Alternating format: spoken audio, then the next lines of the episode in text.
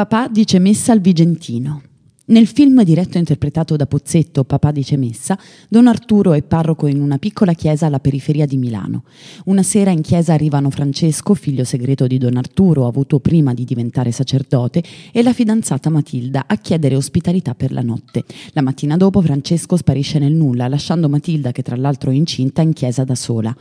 La chiesa di cui è parroco Don Arturo è Santa Maria dell'Assunta, situata nei pressi di via Giuseppe Ripamonti, una via che identifica una zona precisa di Milano, il Vigentino, ma che attraversa una serie di mondi diversi. La lunga via comincia dove sorgeva l'antico dazio di Porta Vigentina, nel varco delle mura spagnole che difendevano la città.